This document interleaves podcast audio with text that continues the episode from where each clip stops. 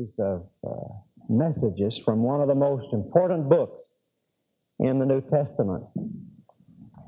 It is the book of Galatians. And I'd like you to open your Bibles to the first chapter of the book of the Galatians. Galatians has been called the Magna Carta of the church. It is the Emancipation Proclamation of the Christian faith. And there is, I repeat, no other Christian document, no other book in the New Testament that uh, can exceed Galatians in its importance because its thrust and its theme is salvation by grace through faith. And it is a theme and a thrust that was being attacked in the early days of Christianity. It is a theme that is constantly being attacked because if the enemy of our souls can ever get us to take our eyes off of Jesus only and His cross and put them on anything else, then He has us right where He wants us. And in this book of Galatians, the Apostle Paul, under the inspiration of the Holy Spirit, sets forth in dramatic and logical form the fact that you and I are justified by faith, that it is the sacrifice of Christ's cross the manifestation of God's grace by which you and I come into a right relation with God. So I want us to read this morning just the first five verses. Galatians chapter 1, verses 1 through 5. Paul, an apostle, not of men, neither by man, but by Jesus Christ and God the Father, who raised him from the dead. And all the brethren which are with me under the churches of Galatia, grace be to you and peace from God the Father and from our Lord Jesus Christ, who gave himself for our sins, that he might deliver us from this present evil world according to the will of God and our Father, to whom be glory forever and ever. Amen. Now I want to read again the fourth verse and the fifth verse because they are the heart of the message this morning. Speaking of the Lord Jesus Christ, the apostle says, who gave himself for our sins that he might deliver us from this present evil world according to the will of God and our Father, to whom be glory forever and ever. Amen.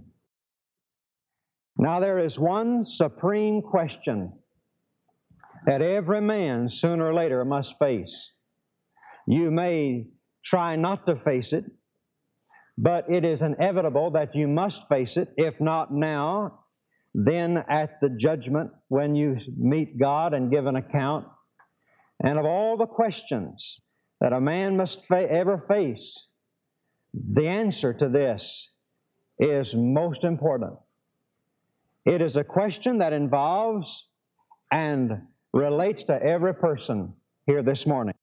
The question is simply this How can a man or a woman or boy or girl who are sinners, not only by nature, but by deliberate choice, how can they win the favor of a holy and righteous God?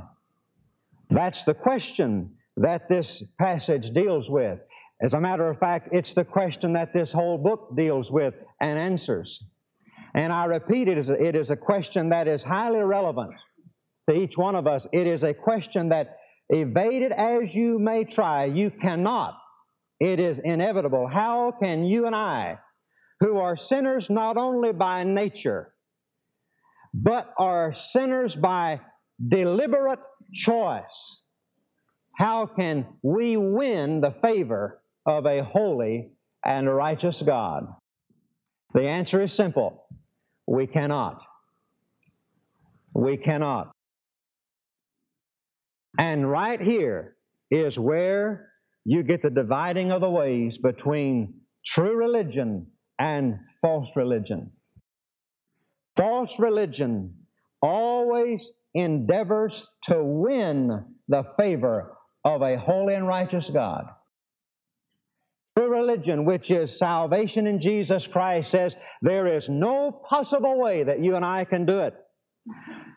Because that favor has already been won for us by the Lord Jesus Christ.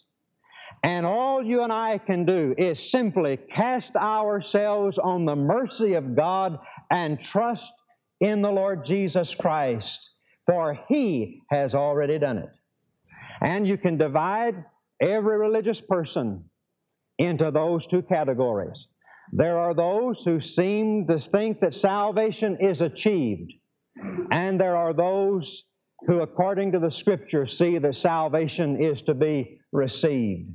There are those who think in terms of it being, of having to do it. There are those who know in terms of it having already been done. It's amazing how, in the nature of man, man seems to pervert every good thing that God gives him. Have you ever considered the fact that most of the evil in this world today is caused by the abuse of that which is good? by the perversion of that which God has given to bless us. For instance, uh, the home of all the institutions that God has ever created, the home ought to be the sweetest and the greatest and the most glorious.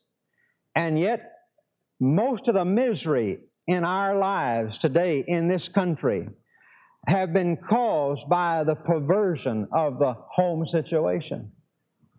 It seems that every good thing God gives us, it is in our nature, in cohort with the enemy, to pervert that. The same thing is true with God's way of salvation. The Apostle Paul is writing to some churches that he himself founded. And he says later on in this epistle, he says, When I came to you, you looked upon me as an angel from the Lord. He said, as a matter of fact, you so believed what I preached that you were willing to pluck out your eyes for my sake. And he said, I came and I preached to you the Lord Jesus Christ, and, and, and as though I placed it on a large billboard, I pictured Jesus Christ and Him crucified. And I pointed to the crucified one as the way of salvation and deliverance. And you believed it.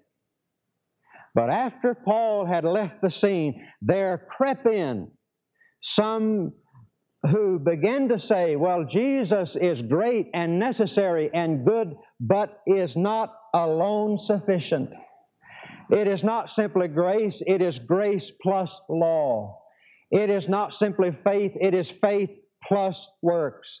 It is not simply regeneration, it is regeneration plus ritual and uh, they were called Judaizers, which may not mean much to you, but they were people who believed that a man could be saved through Jesus Christ, but he had to keep on keeping the ceremonial law of Moses, and that was a part of his salvation. And so what they did was they made salvation outward and mechanical and said it's not enough simply to trust in Jesus. You have to go through this rite and through this ritual. It is saved by grace, but we're kept by works, and you have to do something. It is that through faith we receive Christ, but also faith through your own effort.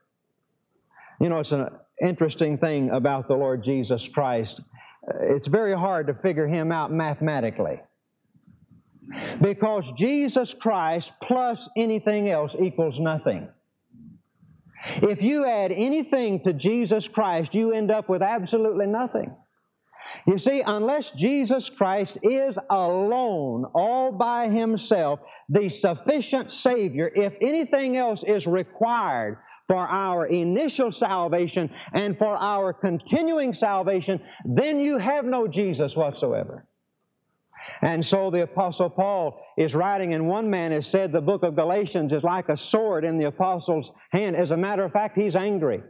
And if you'll read this carefully, you'll notice there's no uh, normal greeting as he writes the other uh, churches. He thanks God for what they've done and for what God has done, and and uh, and he says some complimentary things. But Paul has nothing complimentary to say about this bunch. He's angry because the gospel of Jesus Christ has been threatened. His own apostleship has been denied, and so immediately Paul launches into the attack. And right at the outset, he says, Grace and peace be to you from the Lord Jesus Christ, who gave himself for our sins, that he and he alone might deliver us from this present evil world. And this was all according to the will of God and our Father. And what the Apostle Paul was saying then, what he's saying now, is that you and I must come to understand that Jesus Christ and Jesus Christ alone is sufficient for our salvation, both initially and continuingly and all the way until we stand before Him and see Him face to face. And so the message this morning is very simple. It is the sufficiency of the cross of Christ. And as I sat here and listened uh, to all the songs, and especially the, the two specials, I thought how wonderfully the Lord just put it all together. And the messages of the song that exalted the Lord Jesus Christ and His death and His cross. And that's what it's really all about. That's the heart of salvation. That's the heart of the gospel. Is Jesus Christ, the sufficiency of His cross. Let me share with you in these verses 4 and 5 four reasons why the cross alone is sufficient.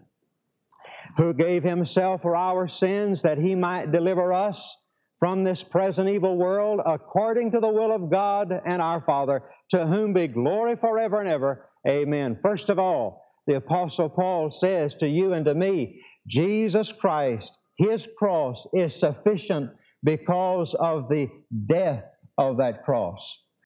Because of the death of that cross. He opens this letter almost immediately by saying Jesus Christ gave Himself for our sins.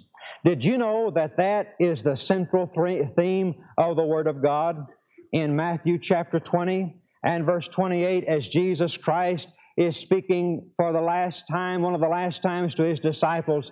He says, Even as the Son of Man came not to be ministered unto, but to minister and to give His life a ransom for many in Ephesians 5:25. Husbands, love your wives, even as Christ also loved the church and gave himself for it.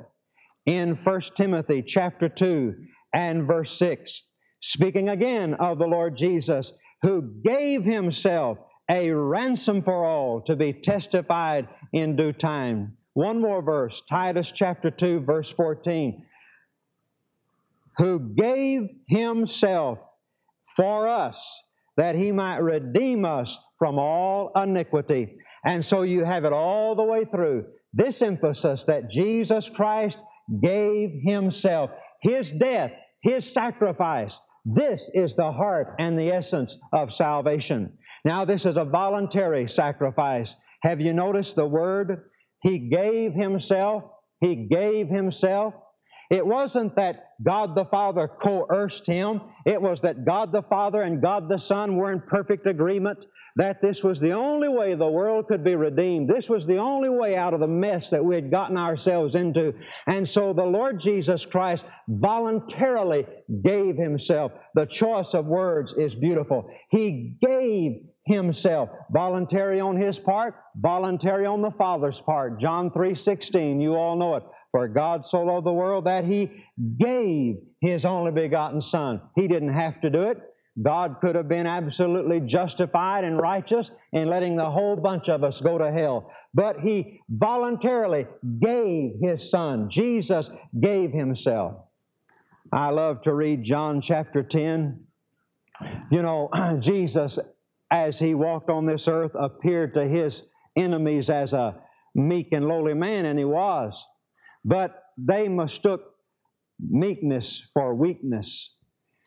And I love to see those glimpses where Jesus stands among them and displays his power. And in John chapter 10, he says, No man takes my life from me. I lay it down. And if I lay it down, I will take it up again. And when Jesus died on the cross, it's interesting to read those accounts of the crucifixion. Jesus stayed alive until he finished all the business that he had to do. And then it says he what? Gave up the ghost. He gave up the spirit. Now you never do that. One day you're going to get sick and you're going to lay on a deathbed and you're going to fight and struggle and your spirit will be taken from you. You won't give it up. Jesus could still be hanging there alive if he had chosen to do so. That's why Pilate was surprised when Joseph of Arimathea came and said, Let me have the body of Jesus. Joseph, Pilate said, Well, is he dead already? Sometimes those men would hang on that cross for three days before they would die. And so, in order to speed up the death, they would go and break the legs of those men as they hung on the cross. But when they came to Jesus, they saw he was already dead. And so the scripture was fulfilled that said, Not a bone of his should be broken. He gave up the ghost. He voluntarily gave it up. He said, I lay down my life. I lay down my life. Jesus Christ voluntarily laid down his life for you and for me but it's also a vicarious sacrifice. A vicarious sacrifice. Now, for the third graders that I spoke to this morning, vicarious means substitution. It means doing something for somebody else. Jesus, it says that Jesus gave Himself for our sins. He gave Himself for our sins. He died in our place. He died in our stead. Now that's extremely important, I'll tell you why. If you're not careful, you'll hear and read things like this Jesus was the first Christian martyr. That's not true. And there are those who picture Jesus Christ as a martyr who died for a cause or as a victim of the political and religious structure of his day. Jesus was neither victim nor was he martyr. Don't you ever call Jesus Christ a Christian martyr. He was not. He was the Redeemer. He did not die simply because he was advocating a cause and that cause got him into trouble and they crucified him for it. No, sir. That was the purpose of his life. He was born to bleed. He was not a martyr nor was he a victim. He died for our sins. He purposely gave himself for our sins. That means he died in our place. He died instead of me. I should have been there. You should have been there. But He died for our sins. It was a vicarious sacrifice. Something else about it, and I like this, it was also a victorious sacrifice, a victorious death. Notice the way Paul the Apostle opens this letter. Now, when you and I write a letter today, we always sign it at the end. Really, they had a better idea. They signed it at the beginning. It, it really just makes good sense the minute you open the letter to know who it's from. And so Paul begins his letter, but he signs it in a very strange way. Paul, an apostle, not of men, neither by man, but by Jesus Christ and God the Father. And then he adds this, who raised him from the dead who raised him from the dead. He wants those folks to know right at the very beginning that he's talking about a victorious Lord. He's talking about a living and reigning Lord. He gave himself, and Christ alone is sufficient because of the death of the sacrifice of the cross. You see, the Bible says that all life is in the blood. The life of all flesh is in the blood. And God is a just and holy God and cannot excuse sin. He cannot wink at sin. He cannot overlook sin. And when people tell you, and, and this song that was popular a few years ago uh, by the name of uh, He, you know, you've heard that, it's a beautiful melody. And the last words of that song just always do something to me. It says, though it makes him sad to see the way we live, he'll always say, I forgive. Hogwash. That's not true. And I resent that song picturing good old God. Though it makes him sad to see the way we live, he'll always say, I forgive. No, sir. I heard George Beverly Shea sing that song, and he, he saved it. He redeemed that song, made it a Christian song. And he ended it like this He said, Though it makes him sad to see the way we live, if we repent, he'll forgive. Now that's it. If we repent, he'll forgive. Every sin must be dealt with, and every sin must be judged. And God cannot overlook nor excuse one sin. And there are two options you have in life and eternity. Number one is to pay for your sins yourself, which will mean an eternity in hell, or you can allow the Lord Jesus Christ to pay for them. And so the Apostle Paul says, Christ alone is sufficient, nothing else added to him because of the death of his cross, a voluntary death. He gave himself, a vicarious death for my sins it wasn't his sins, he had none. But every sin that God had to judge in my life, he judged in the person of Jesus Christ. That's why I'm go I'm free. I'm set free this morning. And I say it reverently, but when God looks at me and looks at the record of my life, He sees one 100% righteous and holy. Now, I may not look that way to you, but I look that way to God because God looks at me through the Lord Jesus Christ. He looks at me through the Lord Jesus Christ. He paid it all. All to Him I owe. Sin had left a crimson stain. He washed it white as snow. And when before His throne I stand in Him complete, my lips shall still repeat, Jesus Christ paid it all. He paid my sin debt. The death of the cross makes Jesus alone sufficient. But not only the death of the cross, also the deliverance of the cross makes Jesus alone sufficient that he might deliver us, that he might deliver us from this present evil world. Why did Jesus die? Why did God send Jesus into the world for that sacrifice of the cross? In order that he might deliver us from this present evil world. Now, would you notice something? The word present, this present evil world. Now, it is true that because Jesus Christ is my Savior, I will be delivered from this world someday at the end when God says it's enough and when He writes the last page of human history and Jesus Christ shall spit the heavens with a shout and He'll come and take us to Himself. We will be delivered from this world in the future. That's not what He's talking about here. He's not talking about the sweet by and by, he's talking about the sweet here and now. He's talking about this present evil world. Now, the word world is a mistranslation. It ought to be age. This present evil age. Let me give you just a little Bible study. the Word of God teaches there are two ages. There is that golden, glorious age which is to come. And you know, every man, whether he's Christian or heathen, seems to have inborn, inbred in his heart that looking forward to a utopia, a golden age, a millennial age when everything will be made right. The age to come. Then there is this present evil age, this age in which we live, bound by sin and under the oppression of demonic powers, under the curse of God, under the wrath of God. Now, when Jesus Christ broke into human history, his death and His resurrection broke the power and the authority of this present evil world. When He gave to us the Holy Spirit, He made it possible for us. Now listen carefully.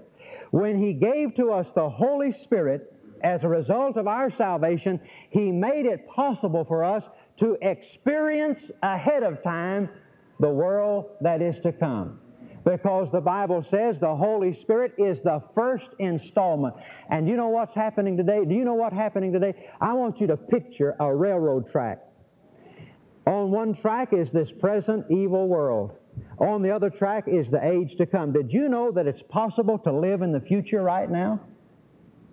Because Jesus Christ has broken into human history and He's brought to Him that golden, glorious age. He says, Here it is. You can have a foretaste of it. Hebrews 6 says that we have tasted of the powers of the world to come. You see, it's possible for a man in this present life, right now, to be delivered, to be rescued from the ties of this sinful world. There's no reason a man ought to feel shackled and bound and under the pressure of this world system. Every man is running on one of two tracks. Either living in this present evil world, you're tied to it, you're bound by it, it dictates to you your fashions and your philosophies you're a slave to it, or you can be delivered from that, set free from that, and you can live in the age to come in the Lord Jesus Christ. You see, there's no reason for a Christian to have to succumb to what everybody else succumbs to. I think if we go into a depression, that it'll be one of the greatest opportunities that God has ever given us to taste the powers of the world to come. To demonstrate, it'll be the greatest opportunity the Christian has ever had to demonstrate to the world that he is not bound and chained and a slave to this present evil world. He can live in rejoicing and live in victory and live with peace and contentment in his heart. Say, listen,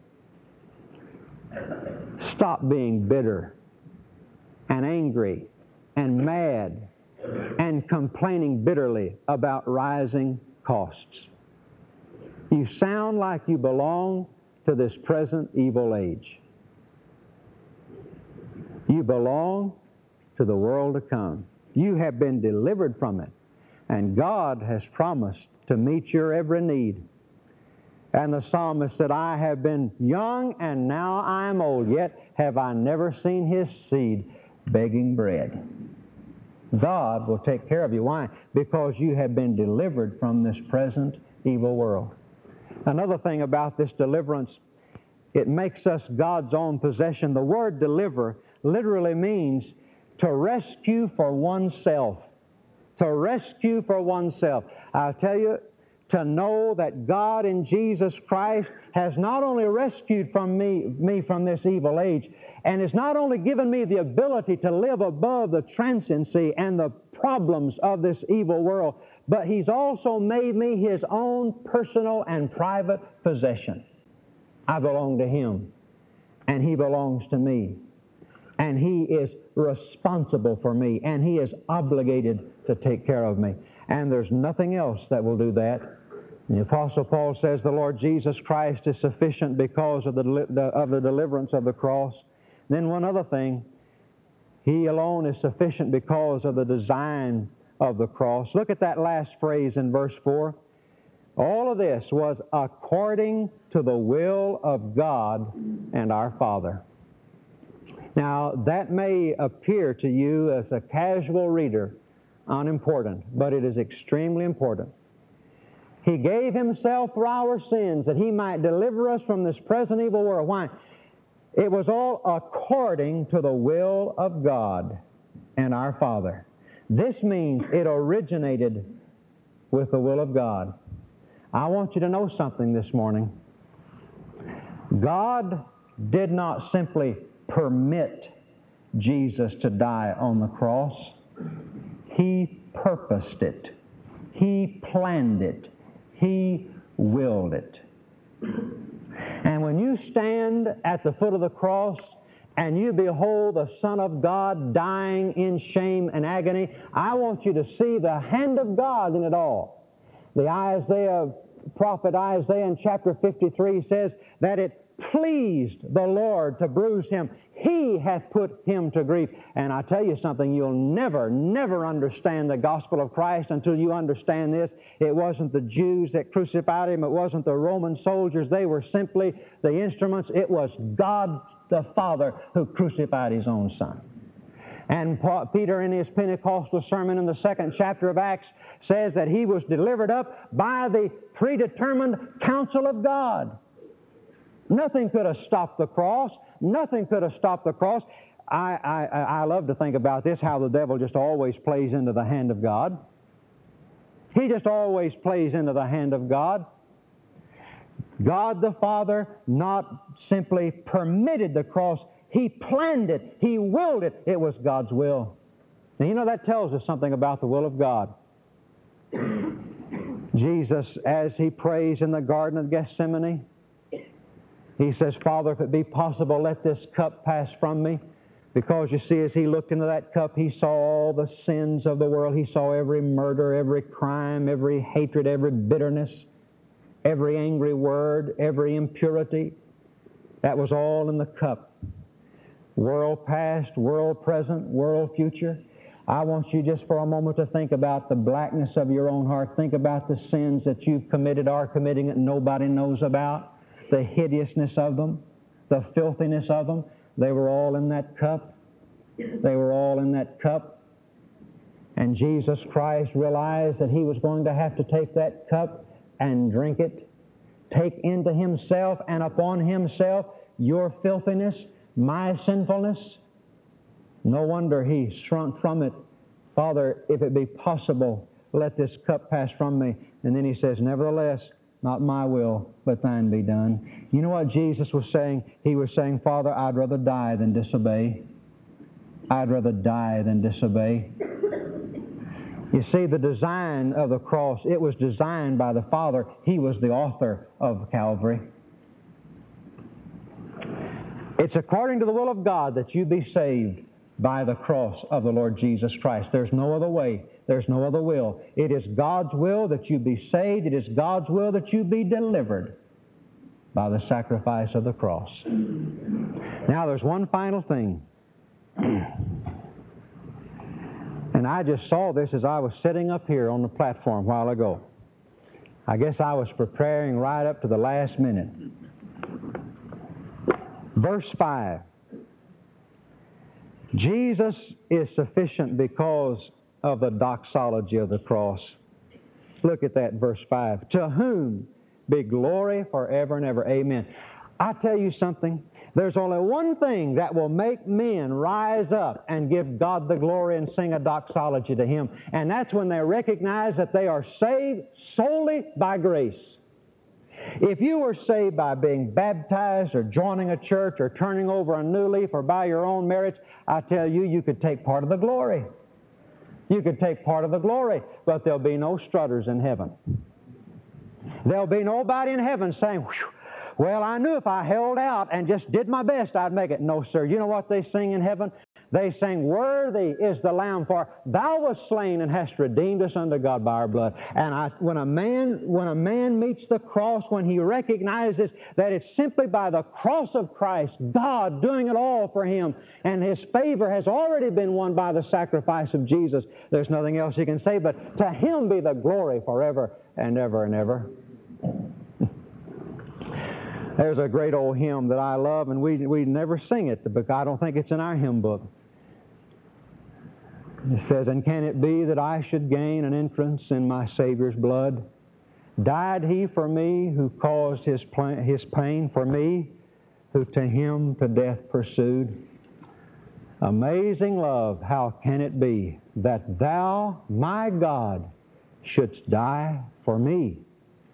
Tis mercy all, immense and free, for, oh my God, it found out me. Long my spirit in prison lay, fast bound in sin and nature's night. Thine eye diffused a quickening ray. I awoke, my dungeon flamed with light. My chains fell off, my heart was free. I rose and went forth and followed thee. No condemnation now I dread. Jesus and all in Him is mine.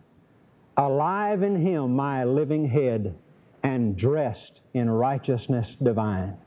Boldly I approach the eternal throne and claim the crown through Christ my own.